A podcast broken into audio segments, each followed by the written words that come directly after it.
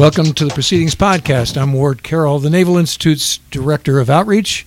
Joining me is my usual co-host, Navy Captain and Intelligence Officer, retired Bill Hamlet, the Editor-in-Chief of Proceedings Magazine. Hello, Bill. Hello, Ward.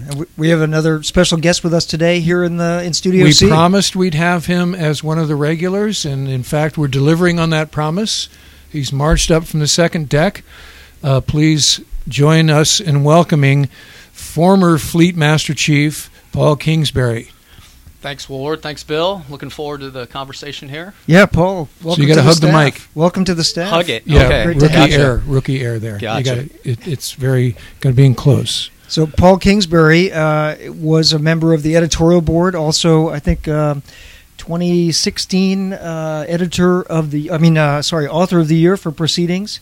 And you're the author now of the Chief Petty Officer's Guide, second edition, and yes. You're working down in the professional most of your time here at the Naval Institute in the professional books department of the Naval Institute Press, with some reach across with marketing and outreach, doing enlisted outreach, trying to expand our cadre. That's a member of this forum called the Naval Institute. So yes, I'm excited to be here. That's his signature, to my eye, utility. So. He'll be connecting with folks that maybe don't know about us, right, or haven't heard about us, and a lot of work to do there, and we're very excited about that hat that he wears as well. Absolutely. So we're super jazzed to have him aboard, and want to get him here on the podcast as we promised some weeks ago. So here we go. So everybody have a good Thanksgiving. Fantastic. Awesome. Went up to Chicago, but didn't get stranded, fortunately. That's good. Did you fly or did you drive? I flew. That's gutsy. So a couple of headlines to talk about. So among the things that happened on Thanksgiving, a pretty interesting, of course, the Commander-in-Chief makes phone calls to the troops out there, the forward line, deployed around the world. Yeah. He called the CO of Reagan, who's Captain Pat Hannafin. I don't know him. Anybody know? I do not. Pat? Not never, personally. I've never served with him. A naval aviator, as all carrier COs generally are. And it was an interesting exchange. So let me play you the exchange here, and we'll talk about it on the backside. Yes, sir, I'm with you. And from the over 4,800 sailors and airmen aboard USS Ronald Reagan, nation's only permanently forward deployed aircraft carrier, we are currently in Victoria Harbor, Hong Kong, about 13 hours ahead of you. Still Thanksgiving here, and from all the sailors on board Reagan, serving peace through strength for America in the Indo-Pacific. We wish you a happy Thanksgiving. Well, that's great, Pat. I appreciate it very much, and say hello to everybody, and happy Thanksgiving to you. So the condition of the ship is A1? Alpha 1, sir, absolutely. Okay, good, very important. So, we have another big one. The Gerald Ford is going to be joining you pretty soon. How does this compare in size and scope with the Gerald Ford? You know all about that. That's the new one, right? Yes, sir. Size and scope, a good friend of mine just left command of that. But size and scope about the same. Certainly some improvements there to the plants and a few of the radars and even the catapults and gear are slightly different as well. But we'll push it up over 140 a day daily. Yeah, Pat, tell me about the catapult system. So on the Gerald Ford, they don't use steam, which is the first one that I've ever heard of that doesn't use steam. And I know they have some difficulties, which I'm not happy about, and they spent a lot of money. And I was just curious, the steam system is tried and true for many, many years, as long as we've had aircraft carriers. How do you find steam versus what they're doing on the Gerald Ford, which is electronic and digital, if you can believe it? Yes, sir. All of our Nimitz super carriers have been using steam for decades, and we find it pretty reliable. However, the electromagnetic catapults they're running there, offers some great benefits obviously, like any new piece, you got to work through the bugs, but they offer some benefits not only to stress and strain on the aircraft to extend service life and other pieces.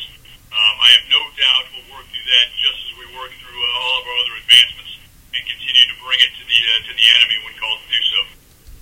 See, that's a very nice answer, right? That's how you make flag. Yes. You know, I mean, that's a precarious position he was put in there. The president tweeted some months ago after he visited Ford at Huntington Ingalls, and both the CNO and Mike Petters were in company with him, which I will say proudly as a member of the class of '82. Those are both classmates, right? So we made a big deal of that in our alumni circles. But he came away from that visit. I guess a sailor took him sidebar. He heard something about these cats, the digital cats or the emails cats are not working right or something, and so he just got it in his head. And he tweeted sort of like the clean coal line where it's like, tried and true steam. So I think the skipper there, the captain of the Reagan, did a brilliant job of at once sort of acknowledging that there have been some issions, but so sort of going, this is the next generation, and we're going to be fine. Right. That was really cool. Probably a question he didn't see coming, but he certainly reacted very well to it, and he gave a great answer. That's what we always do. That's what sailors do, right? We adapt to new technology, we figure out how to make it work, and we move on. And so that's what's going to happen with Ford and with that class of carrier. So. Agreed. And then also from the headlines of USNI News, another Fat Leonard casualty, Rear Admiral Mark Montgomery. He's a retired one or two-star, I guess, right? And he got a letter of censure from SECNAV. And so this will affect his retirement pay and what the rank he retires at. I don't think he's going to serve any prison time for his involvement in the scandal. But again, this is Fat Leonard is the anti-gift that keeps on not giving kind of thing.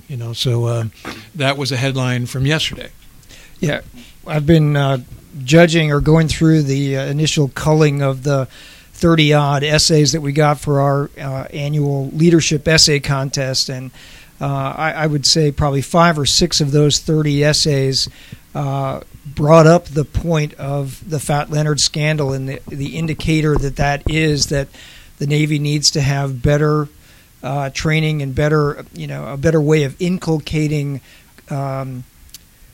leadership and also just tried and true fundamentals of morals into our officer corps, because a number of authors are pointing out, hey, how can the Navy have this type of scandal, particularly among people who are supposed to have gone through basic moral training and upbringing and leadership that certainly doesn't ever indicate when you're a junior officer or a midshipman or a petty officer that kind of action is in line with the type of character that we're supposed to embody in the Navy. So, how do you feel about that, Paul? I mean, you're fresh from the elbow of a 4-star. Yep. Is there enough training going on? What's the situation? Absolutely. I would say it's not that we're not training. You can't tell me that people just don't know. When you talk about honor, courage, commitment, or they get to this point in their careers and lives, really, I have to tell you not to, embezzle the government and don't sleep with the help. Prostitutes are bad. Yes, I'm not saying that the training doesn't happen, but you still have to wonder, like, how is it possible that, in fact, the December issue of Proceedings, we have a great article by a midshipman, Noah Johnson, one of our midshipman summer interns, and he uses that example as, hey, we have this honor code. The honor code at the Naval Academy was actually is not that old. It's not 150 years old. It came up in the 1950s when Ross created by Admiral Lawrence. Right, Admiral Lawrence and Ross Perot. Right. Yeah, and who looked at some of the the shortcomings of the brigade at the time and said, hey, we've got to do better. And so Midshipman Johnson builds on that, but he also, recognizes that the Fat Leonard scandal is an indicator that while we have, significant training, we've inculcated this into our culture, but it doesn't take hold with everybody, right? And that's a problem. What do we do about that problem?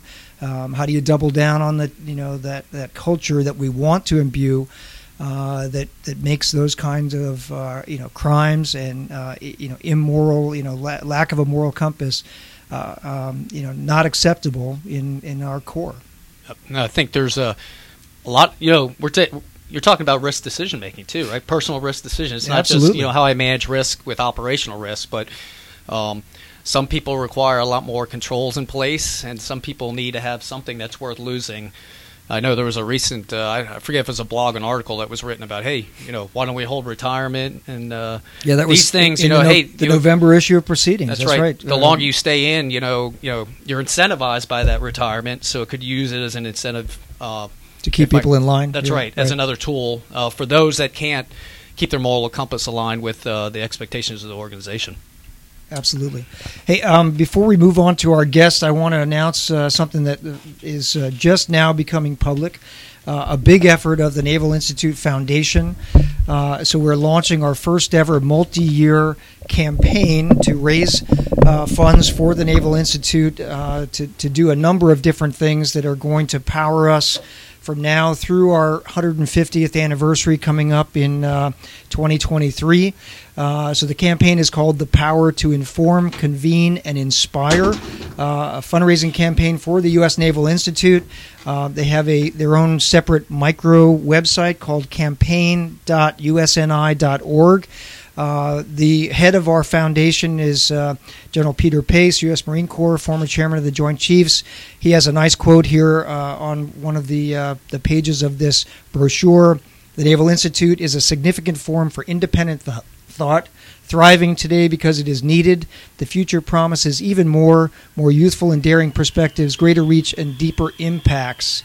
If you believe in keeping our sea services the finest in the world, I encourage you to consider a gift to the Power to Inform, Convene, and Inspire campaign. So nice piece there by General Pace, who's a very valued member of the foundation team, and we're hoping to raise a significant amount of money for this campaign. We already have, in fact, and one of the things it's going to do is fund a conference center that we're going to break ground on here just behind Beach Hall in March of 2019, so just 3 months from now.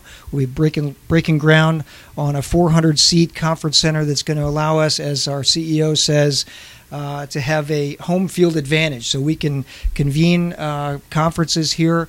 We pick the topic. We've got the home field advantage. We call the speakers and have a conversation about the most important things that need to be discussed about in the sea services. So really looking forward to that, other than the construction noise it's going to cause. But it's going to be great to have that conference center, and it should be finished by the summer of 2020. So very excited about that. Okay, well, let's move on to our guest today. So a lot of people who are readers of the Naval Institute blog have come across the writings of our guest. Either he's written under a pseudonym, the Salty Millennial, and then just a couple weeks ago he came out from behind the pseudonym and announced himself as Lieutenant Commander Jimmy Drennan. He joins us from Tampa, Florida today. So, Jimmy, welcome to the Proceedings Podcast. Hey, guys. Thanks for having me. Great to have you on. So I'll talk about a couple things that you've written here over the last couple of months. You joined the fray on the blog, and for those of our listeners who have not found the blog, it's been around since about 2010.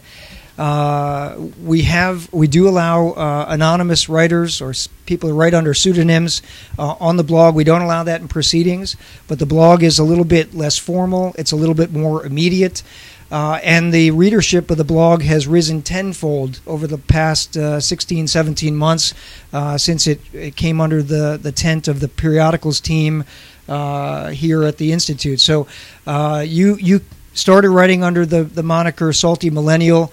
And yeah, you know, what spurred you to write your first piece for us?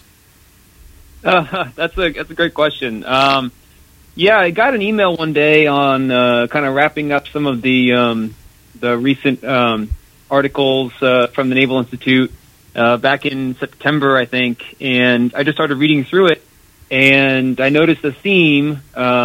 It wasn't outright, it wasn't direct, but it was a theme that we're kind of direct talking at millennials or younger generation, instead of talking with them in terms of too much technology usage or the changes to the uniforms, and it wasn't the first time that I had these thoughts, that there was a sort of almost a adversarial view of millennials. And so almost out of frustration, I just opened up a Word document and started writing, and then I fired it off to the blog, and you guys were crazy enough to pick it up. So and I appreciate that.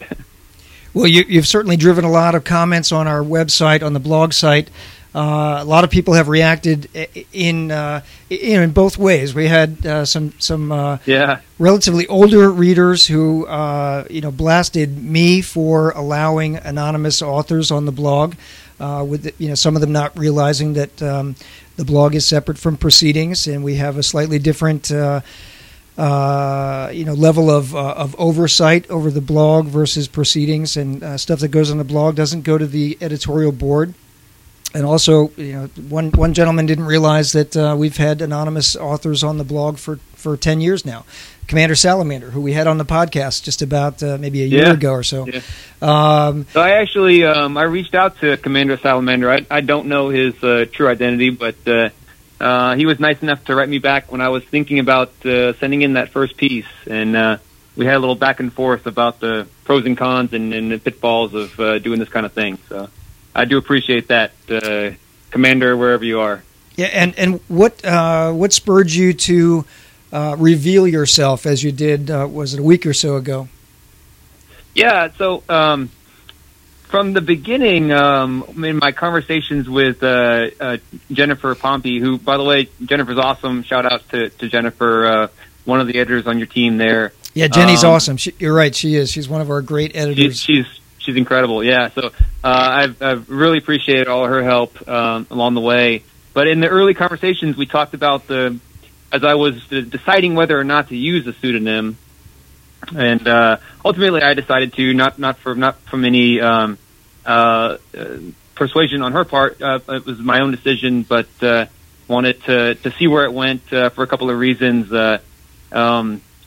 Number one, I was coming out a little strong, and I was a little bit hesitant to come out under my own name. And then I thought, well, that's kind of silly. If I'm going to say these things, I should stand by them. And then as I thought through it, I thought, well, I wonder if this will get maybe get some more attention and readership if it does have a pseudonym. Maybe a character almost as the voice, and I thought it was actually maybe even more powerful to come from a character's point of view instead of just boring old Jimmy Drennan, 04 SWO. Although all the points of view are things that I've experienced in the past and been very personal, but this idea for a character came up and kind of went with it. There's examples there's a guy writing over on War on the Rocks, Colonel Ned Stark, who has really had some significant success with his articles. Got the attention of the Chief of Staff of the Air Force, and I thought that's very interesting. So, although even when I decided to use a pseudonym, ultimately the idea was that I would come out and reveal myself because, in the end, I had to be accountable for the things I say. So that was the way that I decided to play it. I wanted to see if it could generate some interest, and then when the time was right to come out. And then, and I also wanted the subject of anonymity itself to be part of the conversation. And then, and I think it has been. So it's been interesting to see the reactions, and the comments, and whether or not it ultimately is helpful or not for officers that want to speak up and contribute to developing our Navy and our military, and whether we want to encourage them to stand up under their own name or to use pseudonyms. And I kind of fall in the camp of we need to encourage people to write and create an environment where they feel like they can express their opinions even if they are not popular. I don't think we're there yet, I've been following the comments, and I certainly appreciate the Naval Institute's stance on the blog to allow anonymous writers, but ultimately I hope we as a Navy, as a military, can encourage people to not feel like they have to use pseudonyms to say things that aren't going to be popular. So anyway, that's kind of the long and short of it, long answer to an easy question. So, hey, sir, you say you don't think we're there yet, so I'm interested in your thoughts on what is it? What is the I've often thought this myself, right? There's we're in a military culture that brings its own attributes, and in many cases that military culture is competing with this quote-unquote generational culture, of which I think right now there's three of them, right? There's some boomers still in, there's Xers, and there's millennials, and we're getting ready to bring in the next group, I think centennials as well. So typically we got these four generations. So is there an attribute of the older generations that's hanging open, or hanging over here, or is it just something inherent in the promotion system? Or I think we should discuss that. Yeah, no, that's a great question. I don't know if it's unique to the baby boomer generation, although that's certainly what you would consider maybe the dominant generation, just because they are the most senior leaders currently. But it's the character of military culture has been very since. For centuries has been sort of autocratic, not the word, maybe hierarchical is the word I was looking for, and that has led us to a certain kind of way that we communicate. And in my time in the past decade and a half in the Navy, I've seen a push toward a different style of communication, but we still fall back on the hierarchy. In the way that we do command and control and things like that, and our personnel management system, and millennials growing up with computing power at their fingertips since they were babies, and I'm sort of like on the border. I'm really born in 82, so some people would not consider me a millennial, but some people do. So I don't really care. That's not really the point of it, but the idea is that most millennials, younger than me, have grown up with computing power and an ability to communicate from the very beginning, communicate widely, and I think that's changed the way that they process information and how they share and communicate and spread ideas, and it seems like it kind of runs contrary to the way that the military has traditionally communicated, and that's very interesting to me. I don't think that we should wholesale throw it all out and just embrace the way that a younger generation communicates, because there are a lot of good things in our Navy and our the way that we've conducted operations on a global scale. Some incredibly complex things that we've accomplished, but at the same time, we can't be stuck in those ways and not adapt to the character of the people that are coming up through the ranks. Otherwise, we're probably not going to be hitting the message as strongly as we could.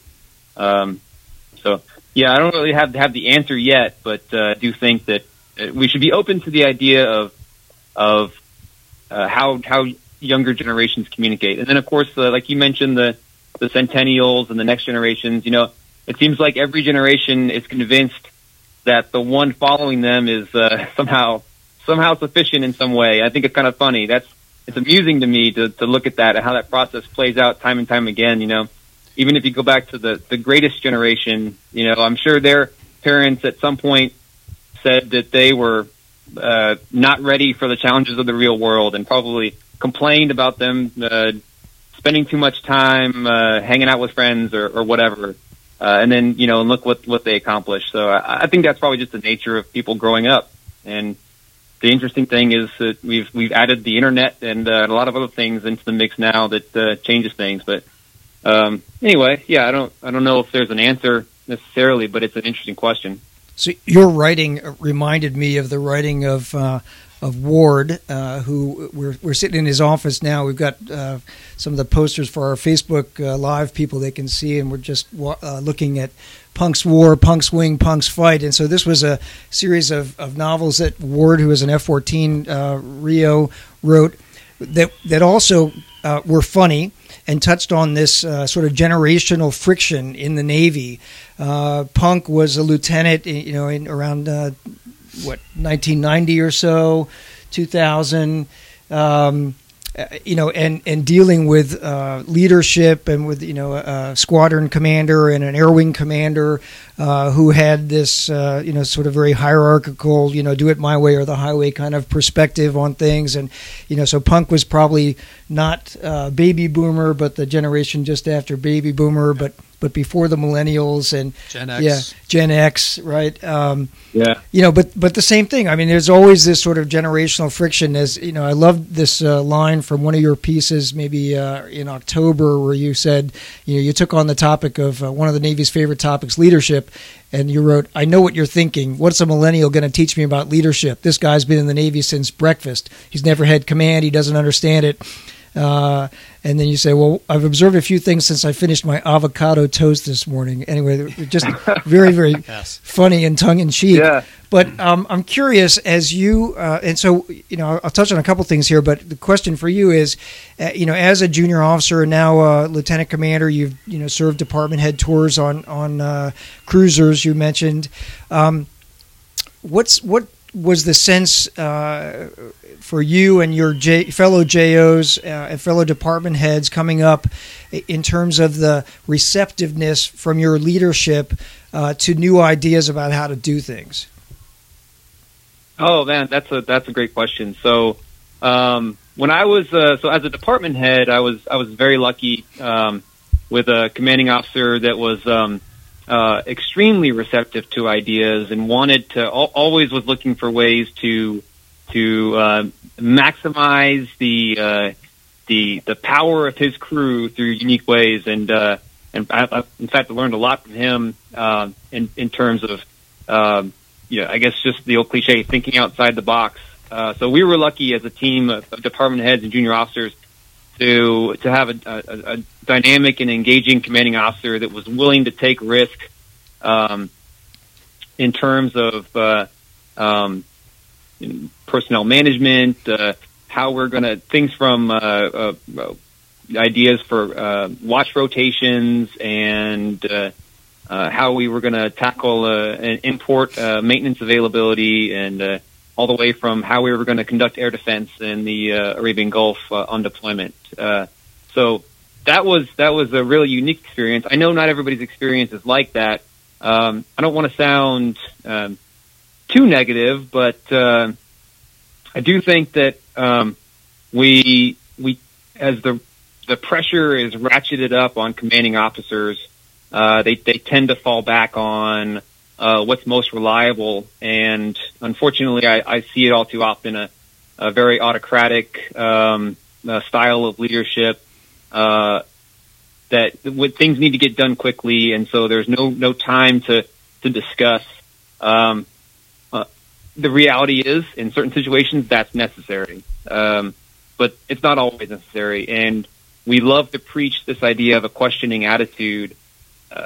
So there's a good and bad that comes with that questioning attitude, and we have to, if we really want it, and I think there's a ton of value in it, we've got to be willing to take the good with the bad and say, okay, I'm getting questions here. It's kind of like as a parent, you know, you want your kids to be curious, and learn, but after the sixth or seventh why, or, you know, the second hour of questioning, you start to get a little drained, and you're just ready to move on, and you just say, okay, well, it's just because it's the way it is, or because I said so.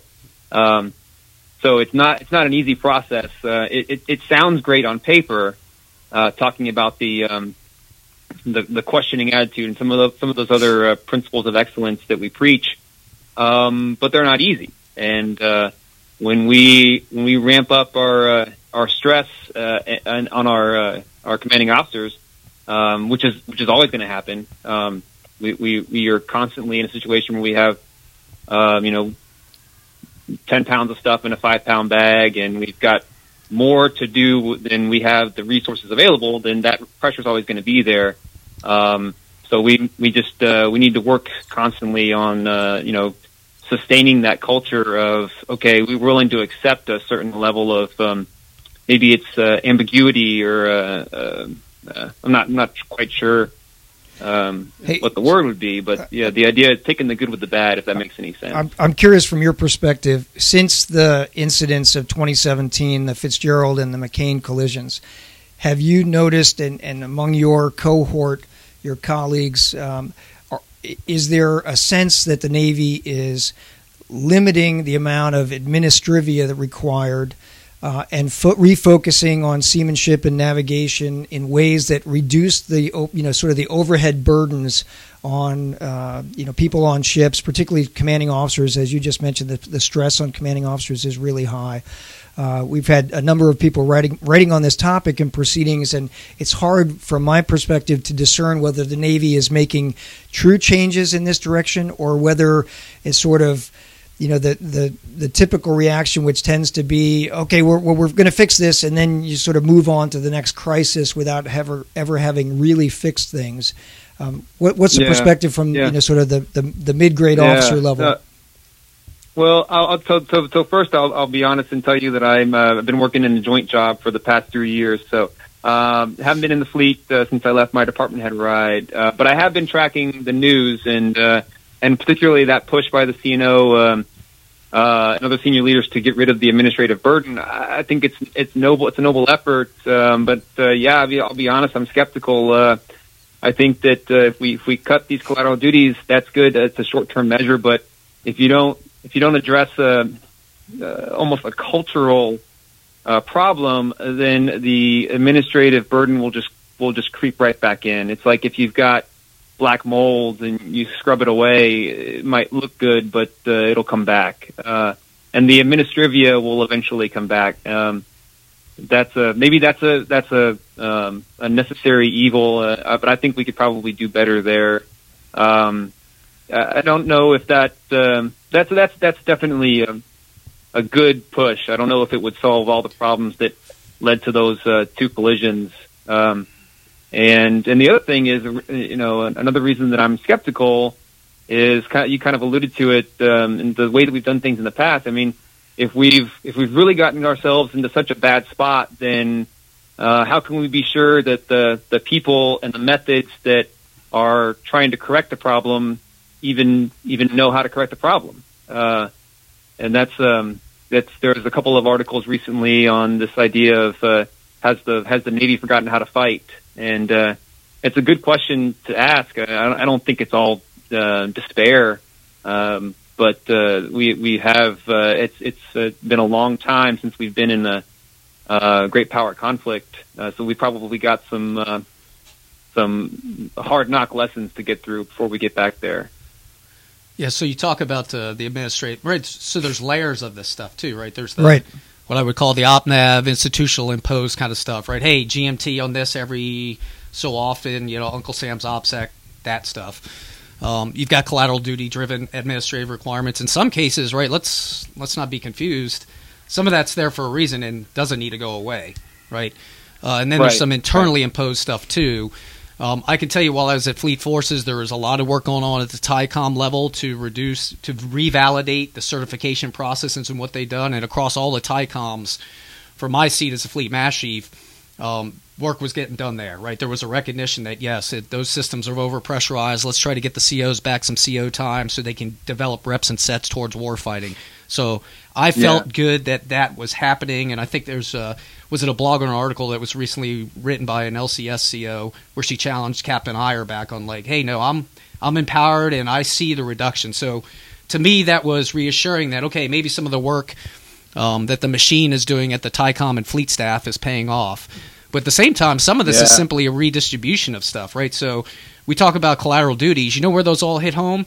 They hit the chief's mess and the first class mess because the selection board was telling them, hey, you need to do these things. You can get extra points. So while I was at Fleet Forces, sometimes you got to look at the processes driving the behavior. We did some work. We didn't get rid of them, but, we built language in those convening orders that selection board candidates should be reading that said, hey, collateral duties, got it, but don't do those at the expense of primary duties. And then when I would go up to command leadership school, I would talk to the COs and XOs and say, hey, that 1301 notice that's driving your collateral duty assignments, guaranteed it's heavily populated with chiefs and first classes, but why are you not distributing that load across the wardroom, the chief's mess, and the mess decks? You know what I mean? So some of it is managing what you've got out there. And then, frankly, some of it is self-imposed, right? So you run around and we want to do that holiday party and we want to have swag and $50,000 worth of door prizes. Well, guess who bears the brunt of that?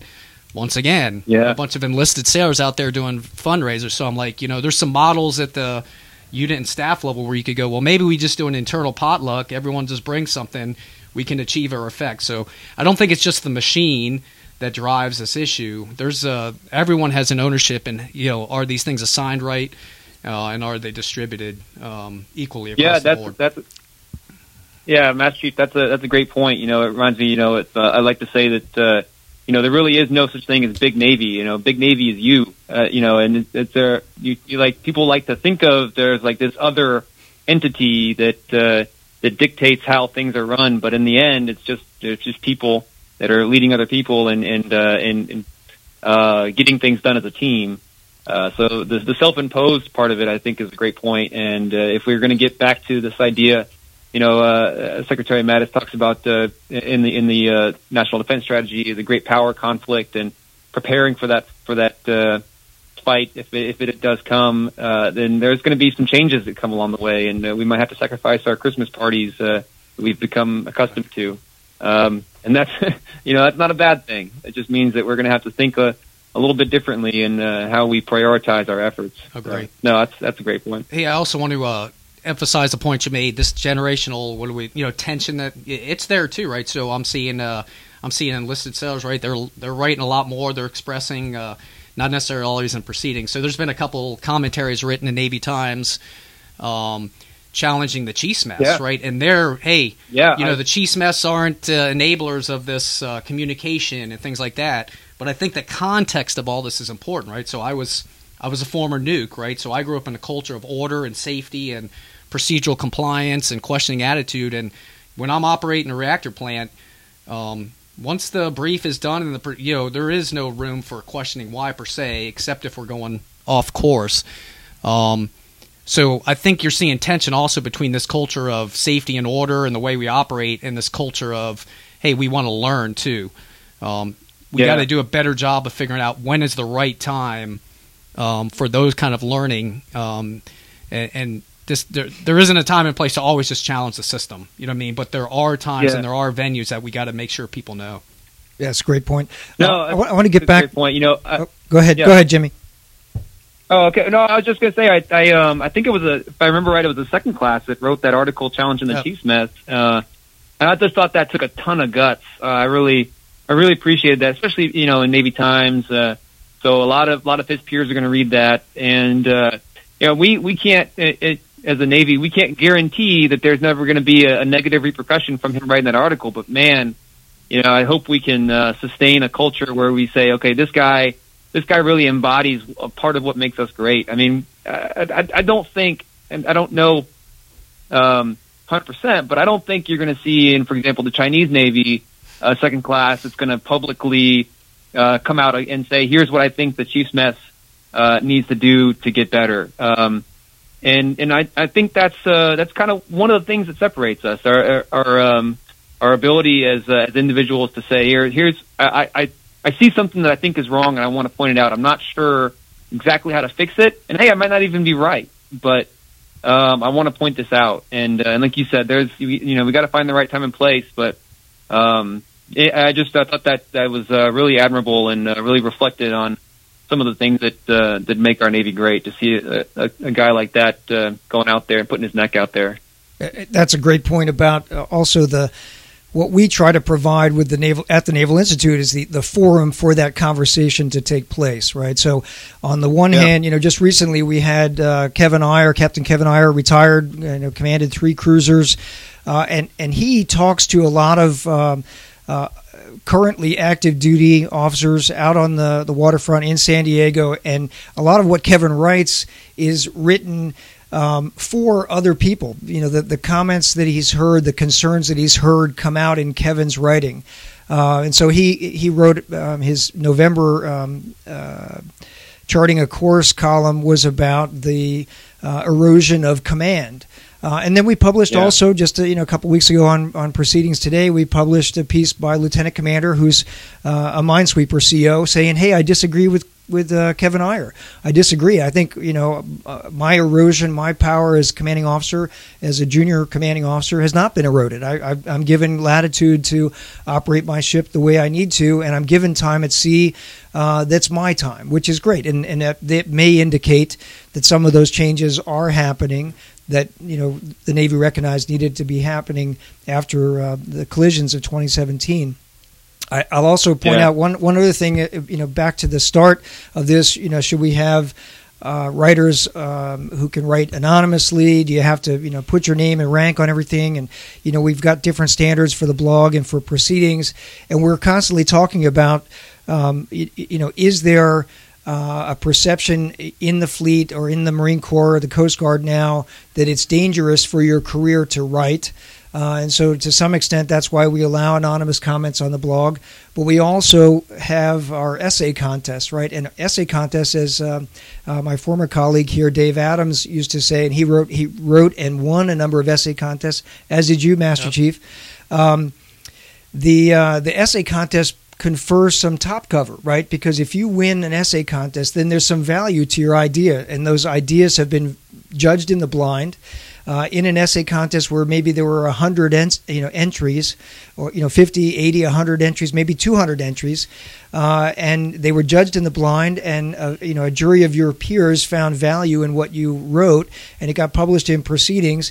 And so while some may take issue with your idea, others have to say, well, we can't really stomp on him too hard or her too hard because this idea won an essay contest at the Naval Institute. And some of those essay contests have been won by people like Jim Stavridis and Alfred Thayer Mahan and Ernest J. King over the years. So, there's clearly some value there. So that's one of the ways that we like to provide top cover. No, I think that's a great point. And the top cover that you provide, I think, is a great value. And I don't think it's the Naval Institute's responsibility to eliminate anonymous writing. If anything, an ideal world in my view would be that of all kinds of junior officers and enlisted and even senior officers are writing openly and freely communicating their ideas and under their own names, and they don't feel like they need to use a pseudonym, or if they do, that it's not anonymous. But I think that onus falls on us in the Navy and the military to cultivate that. You mentioned the risk to career for writing some of these things, and I mentioned earlier Colonel Ned Stark. Are you guys familiar with that column over there on War on the Rocks? Yep, I don't read it all the time, but I have read it a number of times. It's very, very good. Yeah, they do some great stuff.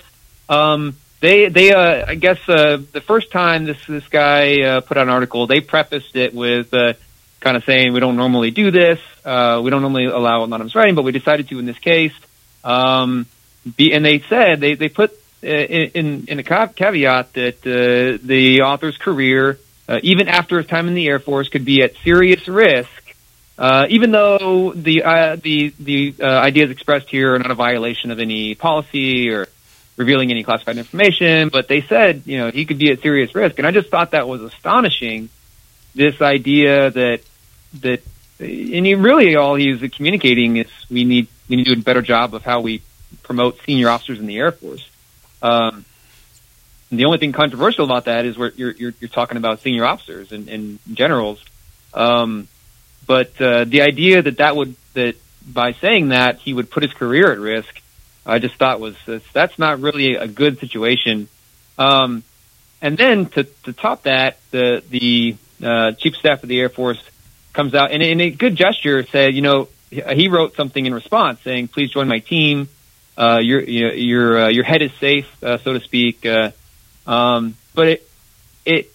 think it might have an unintended consequence of kind of validating a potential author's fears that, hey, you know, my career might actually be at risk, and why don't I just stay behind this pseudonym, and the chief of staff will respond that way. So my ideas will get out there, and I never have to stick my neck out there. And we might be, if you follow that model, you might be kind of teaching some unintended lessons that, you know, it's important to be accountable, but only up until the point of severe consequences. And then at that point, it's okay to hide. So I'm not really sure how I feel about everything, but I just thought that was an interesting development. I even tried to reach out to the author.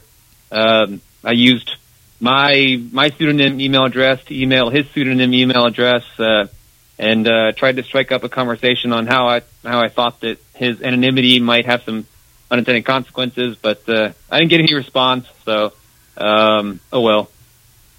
Well, the result of that, anonymous to not anonymous, is probably that the only people who knew who both of you were either the Russians or the Chinese. So, yeah, yeah, that's right. Well, hey, we have to wrap it up today, but Jimmy, thanks for joining us again. For our listeners, our guest was the Salty Millennial, also known as Lieutenant Commander Jimmy Drennan, a surface warfare officer, mid-grade officer down at U.S. Central Command, actually leaving CENTCOM and going to Special Operations Command Central in Tampa.